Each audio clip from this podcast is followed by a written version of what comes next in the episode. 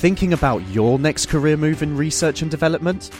Then it's time to make your move to the UK. The nation that's investing 20 billion pounds in R&D over the next 2 years.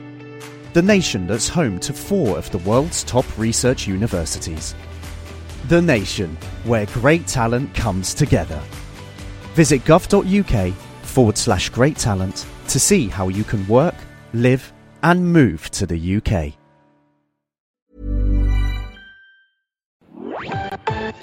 Join the conversation. Join the conversation. You're with Cape Talk. 26 minutes to 10. It is a Friday, which means it is that time where we link up with the naked scientist, the one and only Chris. How you doing, brother? It's Hey, good while, morning. Chris Smith. I'm Morning. good. How you doing? I'm good. I'm good. I'm good. Of course, the opportunity that um, everybody has been waiting for to ask you all sorts of uh, amazing questions. Chris, I've got a personal one that I'd like to just uh, throw in there and take advantage of it, right? Go for it. I mentioned on the show earlier this week that I've been struggling with mosquitoes, and the, the, there's a whole lot of home remedies to eliminate mosquitoes instead of using like an instinct in, insect uh, spray.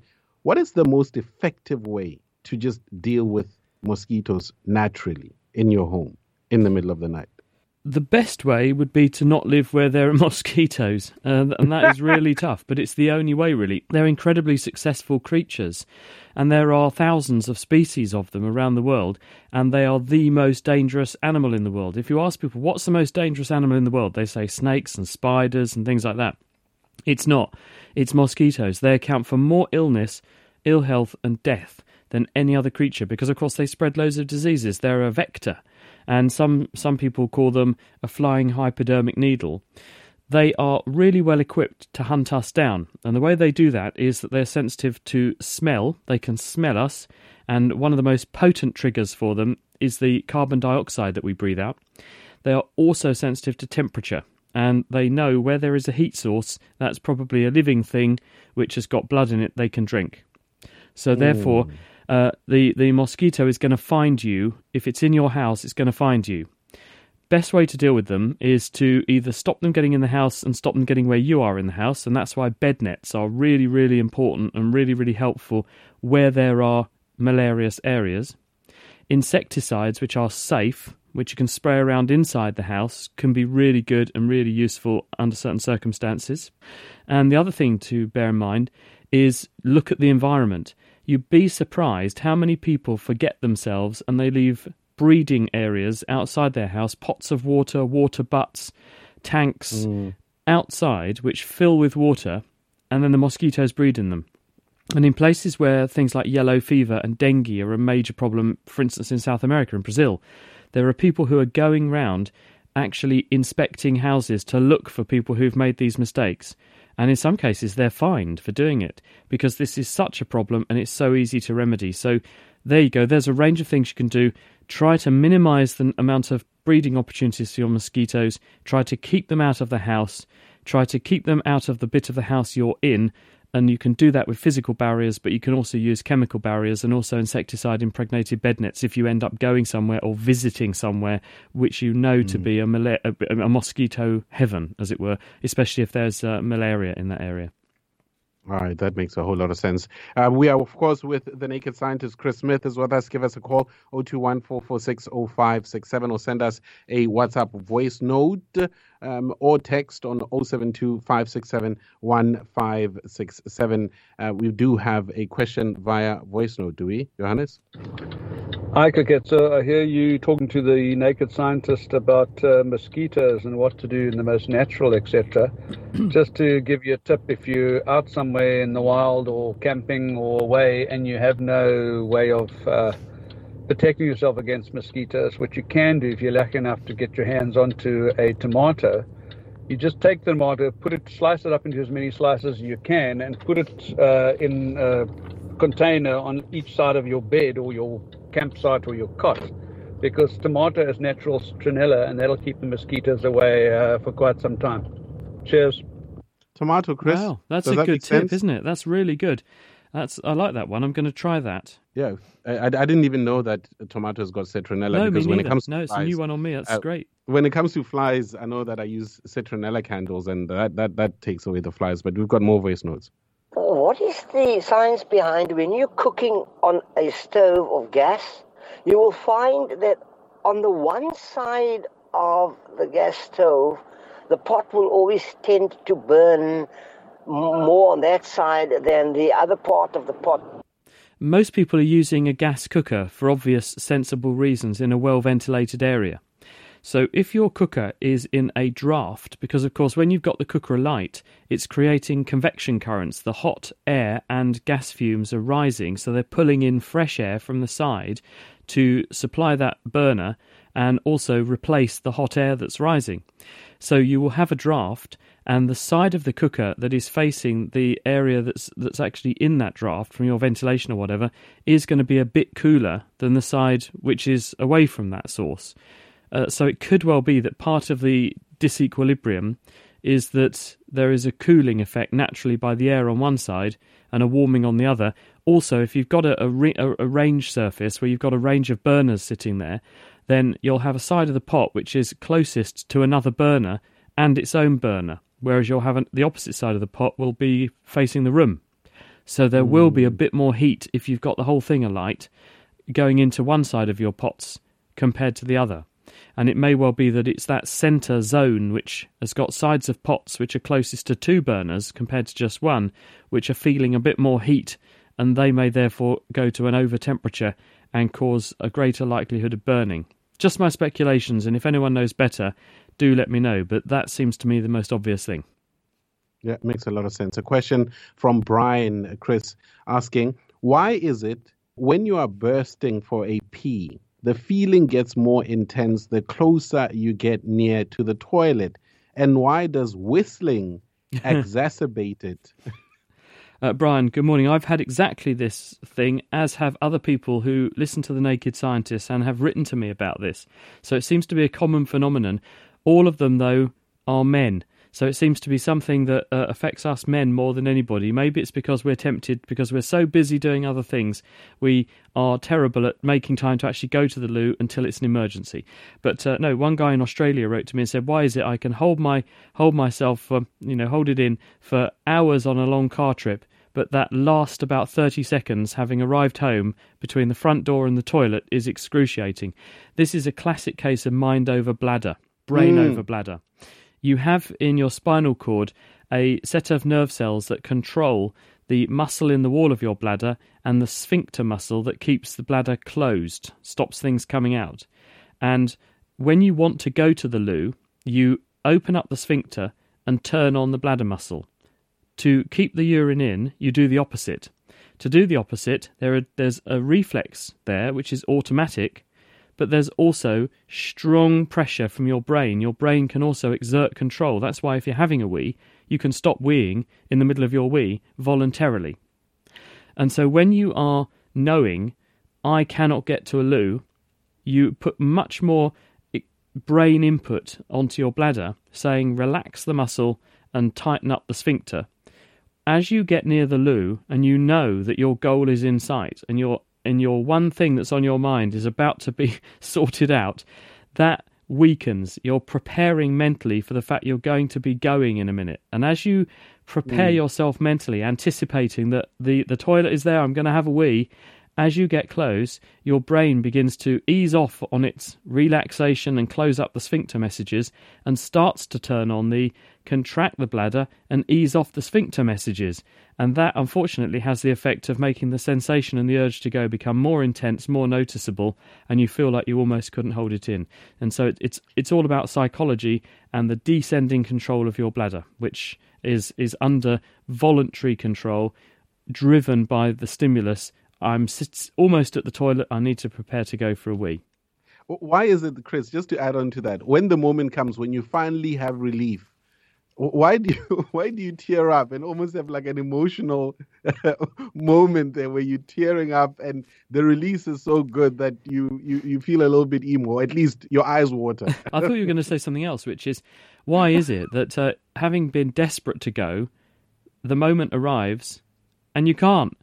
And there is a Right. phenomenon which is called bashful bladder. And anyone who's ever stood in a row of urinals, especially at a service station or something, knows Oh, that no. when if you're there on your own, you're fine. But the minute someone stands there next to you, it takes a good thirty seconds longer to get started. It all sounds sometimes. very psychological. It all sounds and it- it's very it's all psychological. psychological because you know blokes blokes are having a peeing contest when they're standing next to each other. You're thinking, oh, uh, I feel really nervous now because if I take ages to start going, it's going to be embarrassing.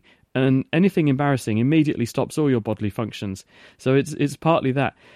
I think probably your reaction when you think, "Oh my goodness, I've finally got to. I'm in Nirvana. I've got to the loo and I'm going." I think that's probably accounts for your emotion.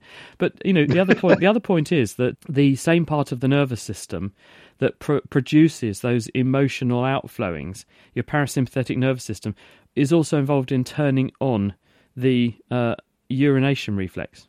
So it could well be hmm. that in you, when you have such a surge of, of automatic nerve activity to get you weeing, having not had the chance to do so previously, that it also activates some of these, it spills over into some of these other emotional circuits and produces some of the other effects of that part of the nervous system as well.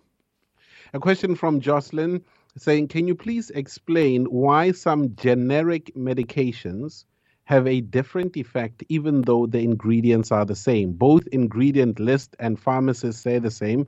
So one makes me nauseous and the other doesn't. The one is a tablet and the other is a capsule. Could this make a difference? Hi, Jocelyn. People have looked at this because there is a whole bunch of marketing that goes on around generic drugs versus named brands. And in fact, a number of named brands have found themselves in hot water with regulators and regulatory authorities for making claims that they just can't make because their tablet contains an identical preparation to a generic brand half the price. And it's a massive dose of psychology and marketing. And if you're taking the molecule, a molecule is a molecule, and a molecule, a drug molecule, manufactured to good manufacturing practice, which is in a preparation which is otherwise identical, will work identically. And there is no grounds, apart from psychological ones, for saying this drug will work better than this drug. We think that a lot of this is because when you pay a lot more for something, or you buy a known brand that you've learned works for you, this healthy helping of psychology and the placebo effect kicks in. And if you ask people how satisfied they are with something, if they've paid more for it, they often say they're more satisfied with it than for something that they didn't realize was identical, that they paid less for because they expect a better outcome with something more expensive. And so I think that that is certainly part of it. Now, you also go on to mention different types of preparation, and that means we might not be treating horses with courses or apples and apples comparisons here. So we have to be a bit cautious.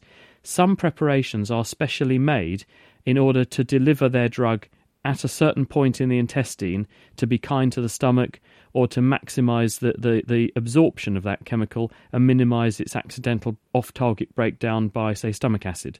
So it's very important that you do actually compare horses with courses here. And it may well be that if you have got the same drug, but it's in a different preparation which has been optimized to deliver it to a, the, the intestine at a certain place in time, that may well affect the kinetics of how well absorbed it is and the rate at which it gets into the bloodstream. But when it comes down to identical preparations that differ in all by but name, there is no difference, and you should, and I always do, use the generic form, which is an identical molecule, as long as it's been manufactured to the same good medical fun- uh, practice standards, you will be absolutely fine with that, and it will work identically. It's just the placebo effect that's that's making the difference. That makes a whole lot of sense. A question asking why does petrol create a rainbow effect when in contact with water? Well, actually, not just petrol, but if you've put your frying pan in the washing up water and put water onto your frying pan after you've just used it, you'll see that the oil that was there from your cooking also produces a rainbow effect. And the reason this happens is because when when petrol or oil gets onto water, it's less dense than water, and just as wood is less dense than water and floats, the oil when it's in the water floats. But oil is lots of molecules that are long chains of atoms stuck together. And when it floats on the water, it doesn't just make a single film, which is one oil molecule thick. In some places in the oil film, there will be quite thin oil layers with only one or two chains of molecules spread out on the water. In other places, it will be stacked up, quite a thick layer, multiple oil layers on the water. And this means that you have different surfaces. And when light comes in, it goes into the oil layer, and some bounce off the oil layer at a certain distance, and others bounce off at a different distance. Now, when they bounce off in this way, what happens is a process called interference. Some light has made a longer journey than other light because it's gone through the oil film onto the water and bounced off, whereas other light waves have gone just onto the top layer of oil film and bounced off.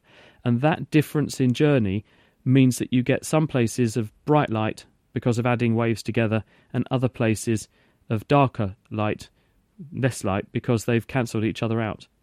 And that produces the rainbow pattern that you see on the oil because it's different distances or thicknesses of oil in different places on the water film surface. Johan asked the question uh, for you, Chris. If a young living adult donates a kidney to an older person, and many years later, the older person dies of something non kidney related, can the original donor get his kidney back? Is it surgically viable? It could be, but it's unlikely. In the vast majority of cases, a transplanted organ of any type, whether it's a liver or a heart, a kidney, your intestines, you can do that too, because of the immunosuppression, in other words, turning off the immune system that you have to give to a person who's anybody other than your identical twin, because of those drugs, they are usually quite damaging to the organ. And there's low grade immune attack on the organ despite those drugs, which has an artificial aging effect. So the transplanted organ will age faster than time is really ticking. So most transplanted organs do have a more limited lifespan than they would do in their original donor. That said, I was very lucky this summer just gone to have interviewed the person who's now in the Guinness Book of World Records for world's longest surviving kidney transplant. I spoke to Angela. She had her kidney transplant done 50 years ago this summer in the UK, and she now lives in France with her husband. They've re- they're retired now, but in July she stepped over that amazing milestone of having had her operation and had her life completely changed when she had that kidney transplant from someone who died in a road traffic accident, and the family very kindly volunteered the kidney of their young person who died, and she, as a young 20 something year old woman, got this kidney. And it was the most amazing wow. story, and she's still going strong. So, in her, she's done incredibly well, and luckily, the drugs have not led to her kidney that she received uh, disappearing from or functioning less well with time. And it's possible that you could take a kidney that's still well functioning like that from, from someone like Angela and put it back into its original owner, or you could put it into another person. But because that organ will have artificially aged over time, because its function will be diminishing more rapidly than normal, the person who gets it as a recipient wouldn't get the same lifetime out of it as if they'd had a fresh donation from someone with a fresh, healthy kidney, as it were. So you probably mm. could do it, notwithstanding any infection risk and so on, but you wouldn't get the same duration of benefit from the transplant, most probably, as if you got a young, healthy, fresh kidney and put that into somebody. All right. A question from Angie asking Can you please give me more information about how a woman is harmed by using ozone therapy? Well, anyone could be harmed by ozone because ozone is a reactive molecule of three oxygen atoms stuck together. And it's very reactive, it's very oxidizing, it's very toxic. Uh, at the same time, it's incredibly essential for us here on Earth because, of course, at about 15 kilometers, starting at 15 kilometers up in the atmosphere, is an ozone layer. And that ozone layer fends off the ultraviolet rays in the sun. So we need the ozone up there high in the atmosphere but down here at the Earth's surface, if you make ozone, which can happen in a variety of ways and various processes give rise to it, because it's reactive, it will uh, damage you if you breathe it in. It's a part of what we call photochemical smog. You get uh, ozone concentrations if you get uh, in in urban areas where there's industry and so on, and it can actually be irritating to your eyes and nose and throat because basically it's a very reactive molecule and it also reacts with other things and, and soot particles in the air and produces other irritating chemicals. So I would steer clear of ozone if possible in the right places like the ozone layer or used as a disinfectant to clean a room. Very, very useful, very, very safe if used appropriately. I wouldn't be breathing this in if I could avoid it. All right, thank you very much, Chris. Um, I can see now. I've got. I'm going to add on just one last question to to wrap. Um, I've always wondered about this. So, are you able to explain? You know, you, you know when you're sleeping, right, and you you wake up like w- startled, like in a start. Um, yep. uh, what what happens there? Because it's almost like you get some sort of electric shock of some sort that jolts you awake. Yeah, uh, this is called um, a hypnagogic hallucination. And hypnagogic means waking up from sleep. Hallucination, you experience something that isn't really there. And as you're coming awake again, having been asleep, your brain re engages a range of different circuitry which it's turned off when you were sleeping. The classic one is when you go to sleep, a particular region in your brainstem called the subcoeruleus region turns off the majority of the movement signals that come from your brain and would normally go into your spinal cord and tell your muscles to move. And that's done for good reason because if you don't have that region active, then you're not paralyzed properly when you sleep and you'll act out all your dreams and you'll thrash around, you'll go sleepwalking, you might do something that would harm yourself. So the brain turns off that flow of information down into your spinal cord when you're sleeping. And as you're waking up, it disengages that system. And sometimes, as it's disengaging the system, before you've completely woken up again, it sends a barrage of information down into the spinal cord and you get muscle jerks and you might suddenly jerk awake. And you also notice this as you're falling asleep. You get what are called hypnic jerks. You're falling asleep, but then suddenly you wake up with a start and then fall asleep again. Mm. It's exactly the same thing. It's that movement suppression system being engaged and disengaged as you're going into sleep or as you're waking up. And it's a good thing, but because it keeps you from falling out of bed, but it's a bad thing when it scares the life out of you, which it does sometimes, because it can go wrong and you can get something called sleep paralysis, where it doesn't turn off properly and you wake up in the middle of the night and you feel completely paralyzed and you can't move properly. Uh, and you think, when, when, when am I going to be able to move again? And then you can, yeah. and it's all fine. Yeah. And that's yeah. the same circuit. All right. Appreciate you, Chris, as always. Thank you very much. It's a pleasure. Thanks for having me, everyone. Have a great weekend. See you next week. Thinking about your next career move in research and development? Then it's time to make your move to the UK. The nation that's investing 20 billion pounds in R&D over the next 2 years. The nation that's home to 4 of the world's top research universities. The nation where great talent comes together. Visit gov.uk forward slash great talent to see how you can work, live, and move to the UK.